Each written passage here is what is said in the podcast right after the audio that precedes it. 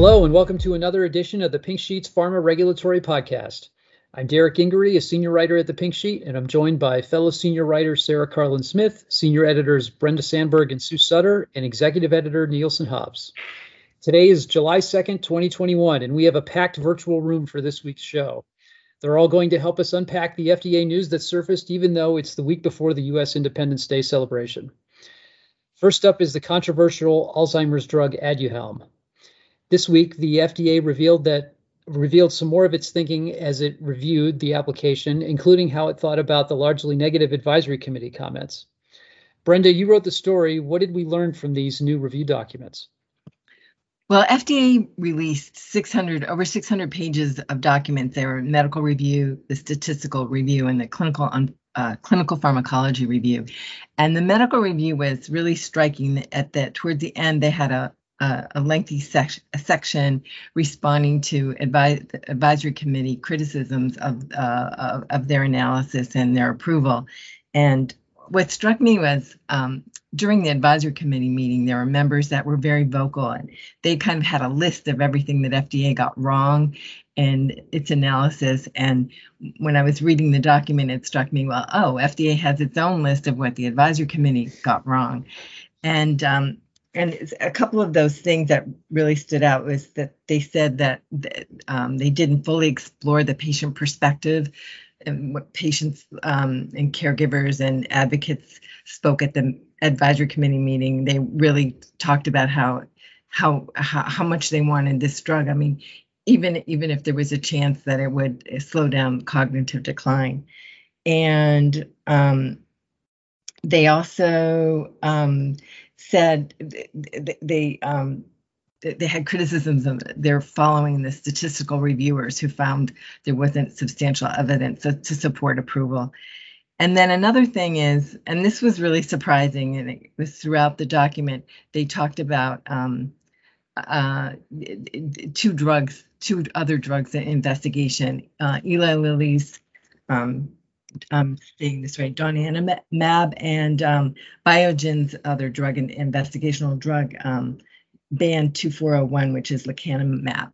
And um, the medical reviewer said, particularly responded to uh, a commentary that three of the panel members um, issued in in uh, JAMA um, a few months ago, and uh, the the reviewer said, "Oh, there's been all these studies, and the the theory that amyloid, affecting an amyloid plaque would would have an effect on, on a cognitive ability wasn't shown, but."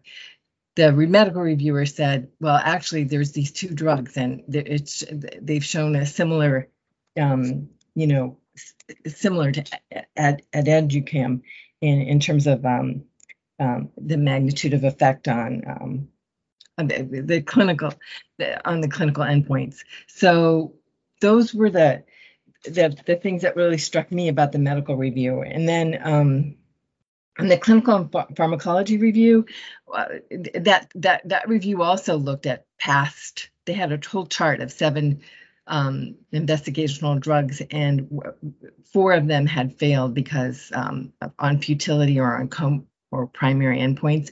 And so that was really interesting to see that that that reminder of all the drugs that had failed, and and they focused on the the three that that um, that they feel um, are look promising, including Ad, Ad, Aduhelm. Um, and then just on the statistical review, um, they found no substantial evidence um, that, that, the studies didn't show substantial evidence. And there was also the, this quote from um, Tristan Massie, the, the, the main reviewer, and he said if one takes two studies and takes the best and pretend like and pretend like it's the only study, one's estimate is is most likely biased and misleading. And um, the panel, one of the panel members had quoted Massie during the advisory committee meeting, um, and it's just a you know a striking quote. So that's kind of my summation of the things that struck me. Yeah, I guess I'm not surprised that the uh, the clinical and the statistical reviewers didn't didn't quite agree on on this one. Just like they they in the past they we've seen battles between those two before. Um, Sue, you also have covered the Aduhelm saga closely. Was there anything else in there that really stuck out to you? Sure. Like Brenda, I also read through um, the set of documents that FDA released this week. The the medical review, I was very struck by it. Not only did it seem very defensive, but also sort of not very respectful of the advisory committee. I mean, these are, you know, external experts recruited by FDA to come and give up their time and help advise the agency on, on very thorny questions as it tries to make a regulatory decision. And I just wondered if, you know, sort of this might make others who could be considered for an advisory committee meeting um, maybe less interested in participating. Um, I just wondered if members of, the, of this committee took offense at, at some of the language used in the um, medical review. Then the other thing that has struck me, and I, you know, I remain fascinated by this whole confirmatory trial that Biogen is supposed to do. To date, of the of the documents that FDA has released from the review, there has been no discussion of really details of what that confirmatory trial should look like or whether there were any concerns among agency staff about feasibility of conducting that study. And I find that very interesting based upon all of the other review documents I've read for accelerated approval drugs over the years, where feasibility is almost always taken into consideration. Yeah, that's that's very interesting. I, I guess uh, I'm uh, I'm I'm curious about your you know the the your the idea that, that this was very defensive. I mean, it is and kind of didn't really, uh, you know, was kind of dismissive. I guess I don't know if that's the right word or not of the the advisory committee's comments. I mean, it, you've read more of these uh, review documents than I have. I mean, is is that? I mean, do they usually do that? I mean, we've seen. I mean, we've all sat through committee meetings where it felt like the committee just either didn't understand what was going on or didn't you know just kind of got off on a tangent and kind of missed missed the point of everything. But I mean, uh, are, will the has the agency ever been kind of dismissive like this in in their internal documents before? The tone of it struck me such that I don't ever remember it being sort of this dismissive. I mean, they will respond to, to points raised at an advisory committee meeting um, in the course of their review documents. But also keep in mind, this is probably one of the rare cases where they approved a drug over the, you know, despite the overwhelming negative review by an advisory committee. So maybe they felt obligated to address point by point um, the advisory committee members' criticisms. But as you say, I think the word dismissive um, is a very good descriptor of of the medical reviews um, take on the advisory committee's recommendations. There were some pretty funny um, comments, I think, in um, Brenda's story or that came from the documents where i mean they talked about how they thought the advisory committee would have gone differently if it was in person and i, I mean we certainly covered some of the problems fda has had with these virtual meetings in terms of the technical issues, but they seem to think like the sponsors or the FDA would have been better able to answer their questions virtually. And they seem to act like the timing of this meeting was at a point where FDA was still getting used to doing these virtual meetings because of the pandemic. Things that just um, don't quite add up right by the November. They had had lots of practice with virtual meetings. Um, and even their criticisms of that process. That doesn't seem to be what we've observed as the things that have gone wrong in the virtual meeting world. It just doesn't seem like an in person meeting would have actually made the difference FDA was trying to suggest there and seemed like they were trying to grasp at straws in some of their criticism.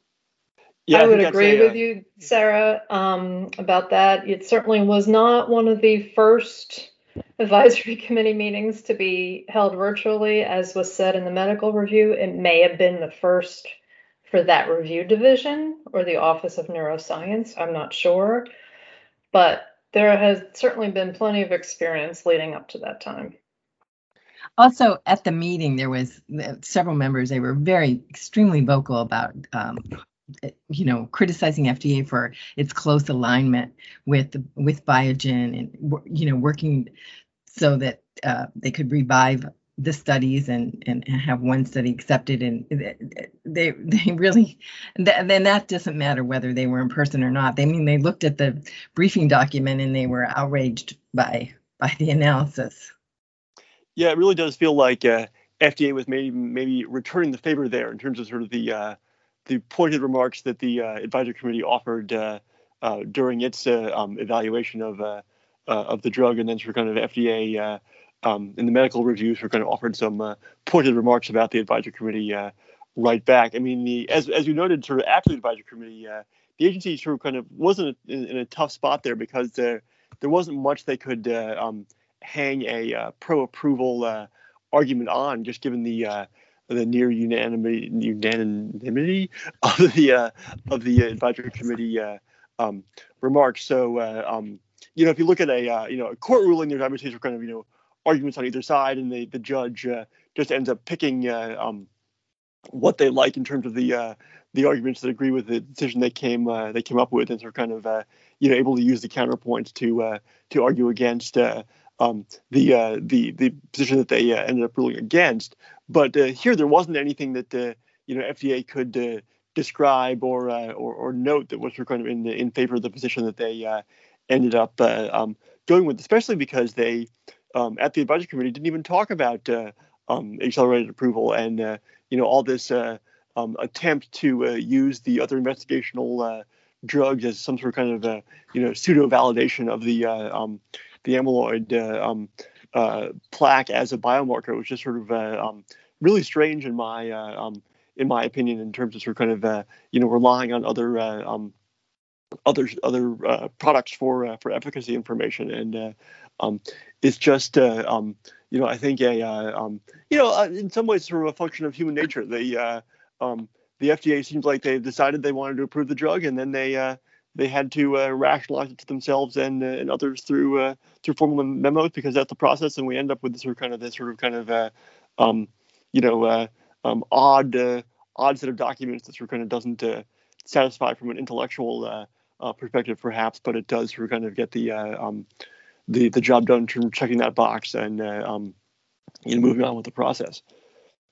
Yeah, that's something I was going to ask about, Matt. You you mentioned the you know looking at the the previously failed drugs, and Brenda, you mentioned this too that it was you know that it was in the review documents that they listed like you know we had all these failures. I mean, it, is that I, I don't know if that's common or if that was kind of a uh, an uh, you know an unusual way to kind of talk about you know we're approving you know you know in put that in the context of an approval of another or you know I mean it's not competing drug because they all failed but you know you, you don't you don't want to give the impression I would think that you're saying we had these seven failures so we're going to approve this one you know I mean that's not I'm sure that's not what they were thinking but it you could maybe get that impression if you read it wrong I don't know well, we've certainly seen, you know, uh, FDA uh, look at uh, data from other products in the class, often in the context of kind of asking a particular sponsor for more data. You know, you see sort kind of safety effects and sort kind of, uh, you know, folks have to go back and do their own uh, studies because some uh, some drugs showed a signal earlier on, even if it wasn't the sponsor's drug. But what what I thought was a little unusual was of kind of this idea that you could sort of rely on the uh, efficacy, if you want to call it that, uh, data from sort of some of these trials as uh, um, you know evidence that this uh, um, that the uh, you know aducanumab would uh, um, would work. That's um, that seems for kind of an unusual step for for FDA. Especially since the two drugs they mentioned, they're they're in they're in clinical trials. I mean, they're they haven't gone before the agency yet. They don't have any applications pending, so and they haven't been approved. So it was it would seem very uh, unusual that FDA would be talking about that data as support of, of uh, you know, coming to the conclusions they did on aducanumab. Interesting. And if, well, if I could just go back to one point on the on the virtual format too. Um, I mean, FDA was largely responsible for how that meeting presentation went because they Mm-hmm. had the sponsor and the agency reviewers pre-record their full presentations and then summary presentations were given at the actual meeting And FDA's Office of Neuroscience Director, Billy Dunn, is the only person from FDA who spoke during the agency summary presentation. And he certainly did not represent the dissenting views of the statistical team. And it was only when panelists specifically asked statistical questions of the statistical reviewers that those folks got to speak. So, you know, if there's complaints about the virtual format, I think some of that has to fall on FDA because they're the ones who decided who made the presentations and to go with this pre-recorded route. Not all advisory committees have done that. Um, what, one thing I wanted I wanted to get to before we move on is you know there there are some additional steps here. You know, so what are we looking for next in terms of this drug as it you know they get ready to roll it out or if it as it becomes available? the big thing is going to be um, what does Medicare do, right? How do they cover this? Um, do they cover it for as broad a population as FDA labeled it for? Um, do they find some way to restrict the population? Um, and it's not even just this drug, they probably have to cover certain scans and things differently for people to end up probably using the drug in the real world to some degree? And then also, do they have any leverage in any way to get the price down if they don't somehow restrict the population to control pricing? I mean, it's it's pretty. Um, if the pricing doesn't budge, I mean, even if they gave it to something like 10% of the eligible patients, you have more money than Part B normally spends on drugs in an entire year. So this is going to be a huge issue um, for Medicare if they just kind of go with this broad label FDA gave it, which you know is one of the sort of very surprising things because, um, you know, um, they they basically did a broader label than um, what they studied in the actual clinical trials, which seems pretty unusual, particularly when you have a um, such a controversial case. I think mm-hmm. um, to actually go broader. Yeah, Sarah, that's a it's a really interesting point. I mean, it seems like uh, it was broader even than uh, Biogen was expecting. Uh, you know, they they priced it at sort of kind of what uh, you know we would normally look at it as like a uh, you know a sort of a specialty tier for kind of a more uh, infrequently used um, drug um, kind of benchmark. And now they've come out and said like, oh well, if it ends up being used a lot in Medicare, we'll sort of think about some volume discounts and and stuff like that. So it's for kind of it it almost for kind of um, seems better than they were hoping in terms of, sort of the breadth of the potential population and, and for what they were planning at the in terms of launch. Yeah, I'd have to imagine there are some people at CMS that are fairly angry with FDA at this moment for just putting them really in the hot seat. I mean, I can't imagine whatever CMS does, there's going to be a political fallout now on their end because there's I just don't see it any way they're going to make everybody happy whatever decision they do here. Um, and you know some of that really c- comes down to position FDA I think put them in. And it's really going to be mostly on Medicare right? I mean because of this they're you know their their demographic. They're they're hitting most of the Alzheimer's patients rather than private insurance so Next up is an interview that Sarah did with former FDA Commissioner Stephen Hahn. He just took a new job in the venture capital industry, but he also discussed his time at the agency, right, Sarah? Yeah, so um, we sort of talked about his high and low points in terms of what he was the best part, worst part of being FDA commissioner, and he he said that the worst part was sort of the dealing with the political um, side of working in the government. And um, I thought that was pretty interesting because um, when he was FDA commissioner, and um, you know, obviously a lot of it was during COVID, and there was lots of concern that the Trump administration was politically influencing FDA in a way that was inappropriate. And he often stood up and said, you know, no, no, no, we're calling the balls and strikes. Our career scientists are doing the work. And this wasn't the first time he sort of, I think, backpedaled a little bit on that um, since he left and been, you know, a little bit more transparent and saying that, you know, there was political pressure on the FDA, and that did make their job um, a bit harder. And he's joined, you know, the pretty much all the other former FDA commissioners alive today and sort of saying there needs to be some reconsideration of you know the structure of FDA, you know, perhaps taking it out of HHS and um, you know structuring the leadership in a way that it's less tied to like the current president in power and kind of insulating it with trying to influence insulate it from some of that political influence in a in a different way. So that was pretty um, fascinating. Did Did you get the sense that he was relatively pleased with his tenure? Um, yeah, I mean, I think so. I think I, I mean, I certainly don't think he came into the FDA job thinking, you know, it was going to be defined by a pandemic, just like nobody else expected that. Um, I mean, he didn't um, necessarily bring up any big regrets. I think he was pleased to have the opportunity to serve, um, you know, the American public and take that role. So, Sarah, in terms of his uh, um, his next act, I think you uh, uh, teased out some interesting uh, um, uh, issues there too. That sort of that he's going to be looking at this, uh, you know, preventative approach to um, to therapeutics um, to an extent, and of kind of um, you know, it's obviously sort of kind of a um, a long-running crit- general critique of the U.S. healthcare system that uh, you know we don't uh, do enough to sort kind of to uh, maintain health as opposed to sort kind of uh, you know uh, the heroic efforts to restore health once uh, um, someone becomes sick. And um, you know he seemed to have some thoughts on sort of kind of how the um, you know the approval standards would, would sort of work for those those drugs and perhaps how they should work. Yeah, so he um, his particular position at um, flagship pioneering is going to be focused on two areas.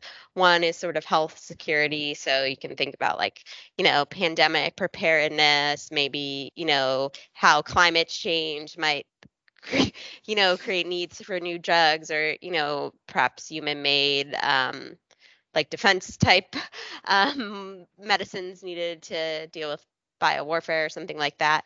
But the other area is um, what he calls pre- preemptive medicine. So trying to think about like, can we intervene in a disease much earlier than we currently are? Can we even identify people that don't yet have the disease but are pretty likely to develop it? So perhaps, you know, like looking at someone who's been flagged as like pre-diabetic and thinking of like is there a medicine you could treat them with now that would prevent them from developing full-blown diabetes um, the issue there of course is that um, you know much like vaccines um, you know tr- giving somebody a drug that will inevitably have some degree of side effects becomes a much harder trade-off um, when you don't even know if the person's going to necessarily develop the full blown course of disease in their natural you know um it you know so you know we talked a little bit about whether FDA would be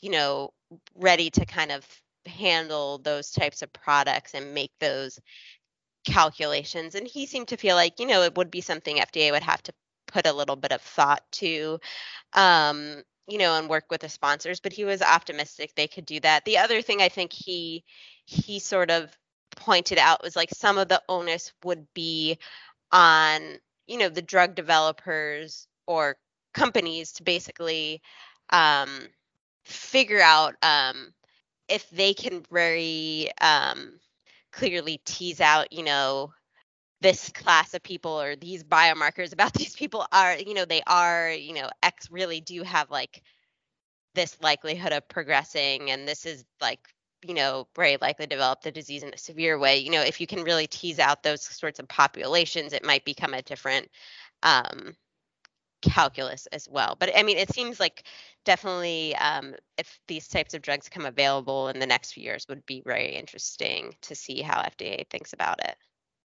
yeah, it's interesting. It, it, I, I also liked how he, he wasn't ready to say that he was going to be more successful than his predecessor, Scott Gottlieb, who you know is you know by most accounts pretty has been pretty successful in his post FDA life. Um, it's also interesting that this is kind of turning into I don't know if it, it too is a trend, but it this is VC is kind of turning into a another landing spot here for for um, you know for FD ex FDA commissioners. I mean now we we've got two of those and we hadn't really seen that before. I guess at least in recent memory. I mean, Peggy Hamburg went into kind of the policy space. Robert Califf went into he went to Google, but he I think he's doing like healthcare issues or things like that. So be interesting to see if this becomes kind of like an ongoing, you know, kind of a real a spot for um, you know, for future commissioners. Yeah, I guess the one thing with Gottlieb is he he did venture capital pre FDA. Mm-hmm. Um and he, you know, he's always been very um focused on economics and um, you know, he also had a stint at Medicare.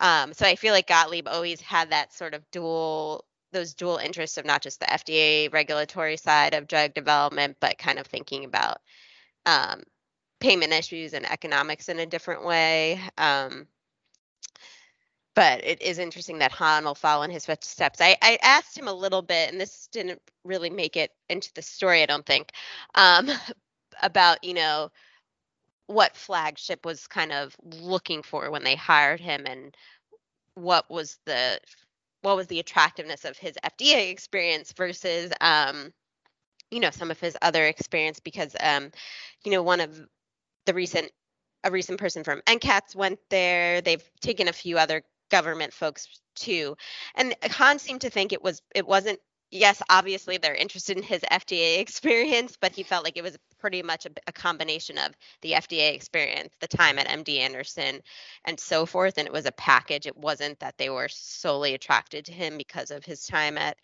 um, FDA. Um, and obviously, of course, um, we did talk a little bit about, you know, Hahn will have certain restrictions on what he can and cannot do in terms of interacting with the government going forward. But still very yeah still very interesting and be you know fun to watch it going forward as we uh, you know as he as his career kind of grows um, you know over there. Finally today we return to a topic that CDER director patrizia cavazzoni raised a few weeks ago advisory committee reform. As local listeners will remember cavazzoni famously said that she wanted to get the emotional overtone out of the committee meetings. This week we ran a three-part series considering potential changes one looks at the open public hearings, such as offering maybe having a, a more detailed look at the backgrounds of who is speaking. Uh, another story looked at, wondered whether we should take a stab at adjusting conflict of interest rules again for the committee members so you could get more pertinent expertise uh, on the committees themselves.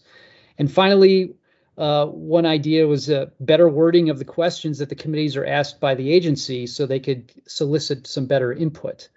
So we've all been to many adcoms over the years. Where do you got where do you all fall on the on these ideas? I mean, is there one that could easily be done? Is there one that should be done first over all the others?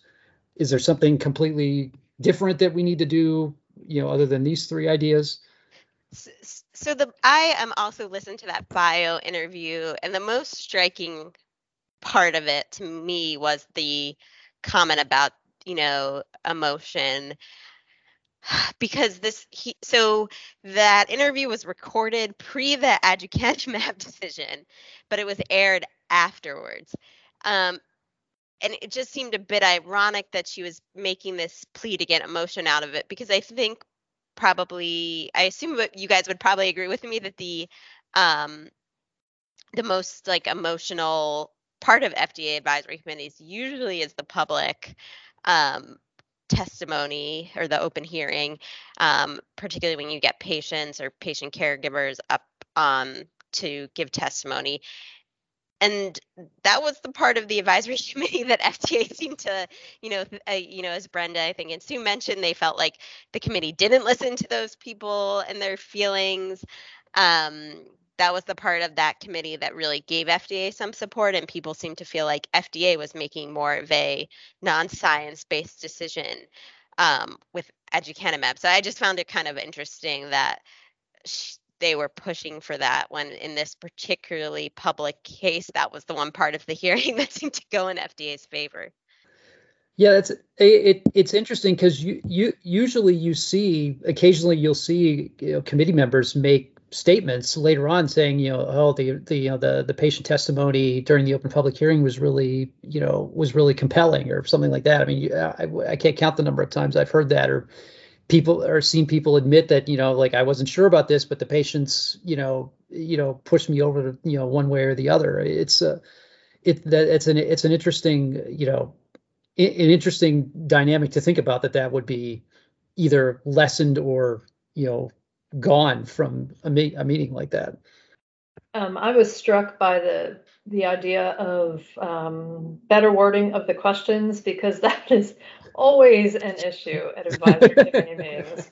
And this idea that you know some committees are presented with one and only one question, and that's the voting question on the risk benefit, and some are presented with six or eight questions. You know, maybe four discussion questions and four voting questions. And I have to say that, you know, you certainly see the committee lose steam as the more and more questions they get, especially in the virtual setting because no, nobody's looking at their face asking for you know what how do you feel about this? You can't you know with the uh, CDER meetings they've not yeah, been on and, camera. and you also run into you know we've re- seen them run into problems where they don't understand the way a question's worded and so there's like a 10 minute discussion on you know how do we consider this? What should we do about that? What do we do if we think this? And you know and, and I, I, I want to say that they've the FDA officials have said in the past they have to write the questions way in advance, so they don't necessarily they can't really take into kind of consideration how the discussion during the day actually goes. So that kind of can mess around with how the questions are received or framed or thought about. But yeah, it's still a that I you you could see you know. Uh, uh, you know, at least internally, the FDA thinking about changing how the questions you know maybe should be worded or how how they put them together. Maybe even putting a limit on the number that they could have. That would be you know if you said okay, no more than four. Yeah, if you look at uh, you know the Aduhelm uh, um, committee uh, uh, meeting and through kind of what uh, um, FDA was hoping to get out of it. I mean, I know this of kind of runs counter for kind of perhaps the uh, energy level and clarity that um, Sue was talking about, but sort of kind of if you ask you know a bunch of different questions or the, there are similar questions uh, um, you know or even the same question in, in, in, different ways you will get up get with different answers and that's where can can, can be uh, more elucidating than just sort of this the simple up or down uh, vote of FDA is looking for looking for more more subtle opinion. Uh, yeah, and on the aducanumab, the the questions there was not a question that said, well, will you would you vote to recommend approval or not? It was like more like oh, is this one study that yeah you know and uh, does it show efficacy? And what about the dosing study? Can you use that as to support? So um, you know when i wrote up what exactly did the advisory committee vote on i had to go back and and and, and look carefully at the question and, and just because it wasn't like an up or down on on on approval. Sorry, go ahead, sir. I was going to say, then there's always those instances, and um, Kate wrote a bit about this in her series where FDA asks like a sequential questions like is the safety satisfactory? Is the efficacy satisfactory? And then there is an up or down approval and somehow people seem to make contradictory votes and that raises questions about you know do the advisory committee members understand what they're voting on? Um, how is fda supposed to interpret that? Um, you know that came up at a, a recent advisory committee which he lays out um, in the story and I actually covered it and I mean one of the members explanations for her contradictory vote seemed very um confusing. She was saying well it was sort of a hypothetical situation she was thinking more of a hypothetical situation in the final the final thing and um there, there are times when I definitely think FDA writes poorly um poorly written questions that lead to confusion and then there are times when it's just seems like if they could just ex- um, explain better um, or you would i mean you would think a lot of the advisory committee members would sort of understand how some of this works in terms of the regulatory standard and what it means if you say the safety isn't satisfactory in terms of overall risk benefit. Um, but yeah maybe there needs to be a bit more education of some of the panelists too about kind of the technicalities that you know fda is so familiar with and we're certainly familiar with having covered covered this process And since we've talked about two of the three ideas, I'll, I'll just go. I'll just uh, mention the third one too. I mean, uh, conflict of interest adjustments. Uh, I, I, mean, that that could be useful. Uh, I, am not. I'm not going to pretend to be a lawyer and understand what tinkering needs to be done, but um, I know this has been a complaint pretty much since I've been with the Pink Sheet about you know how the the especially in the rare disease community how the committees can get the the few experts on some of these rare diseases on the committee because they're they're because they're one of only you know a handful of people in the world that know anything about the disease they're the ones that are running all the trials on it. So and that of course makes them ineligible under the rules. So they it the, this complaint led to the loosening of the rules in the, the 2012 PDUFA reauthorization apparently they need to you know the you know the one idea is to look at it again uh, because it's still taking a make taking a lot of potential people with some interesting you know ideas for these committees off off the table. Uh, but you know again I, yeah how you how, how you you know tinker with it to make it so you're not putting the investigators for the drugs that are being considered on the committee I, I really don't know yeah, I mean, just to sort of play devil's advocate or whatever, or maybe the opposite. I'm not sure.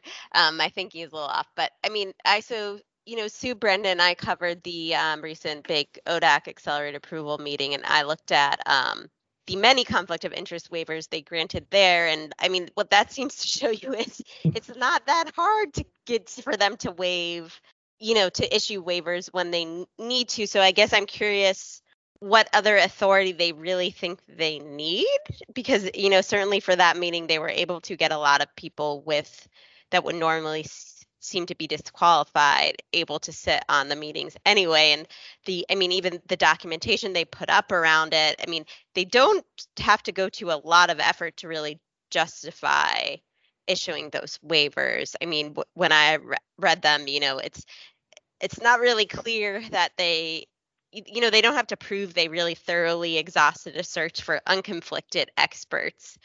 Um so you know i was a bit surprised to see her say that because it seems like the current process gives them a lot of flexibility. I mean one thing even talking to people about um the process and fda asking them some questions about the waivers for those stories was that fda really is only looking at people's conflicts over like a one year time frame so you could have spent, you know, decades, you know, essentially with conflicts that might you might people might think would um, disqualify you from serving but if in the past year you were sort of clean if you will you can serve. So i don't know i'd be interested to see where they go with this. It just seems like they're actually pretty the changes that have been made in the past few years to make it easier um, seem to give FDA a lot of flexibility to get who they think they need on these panels.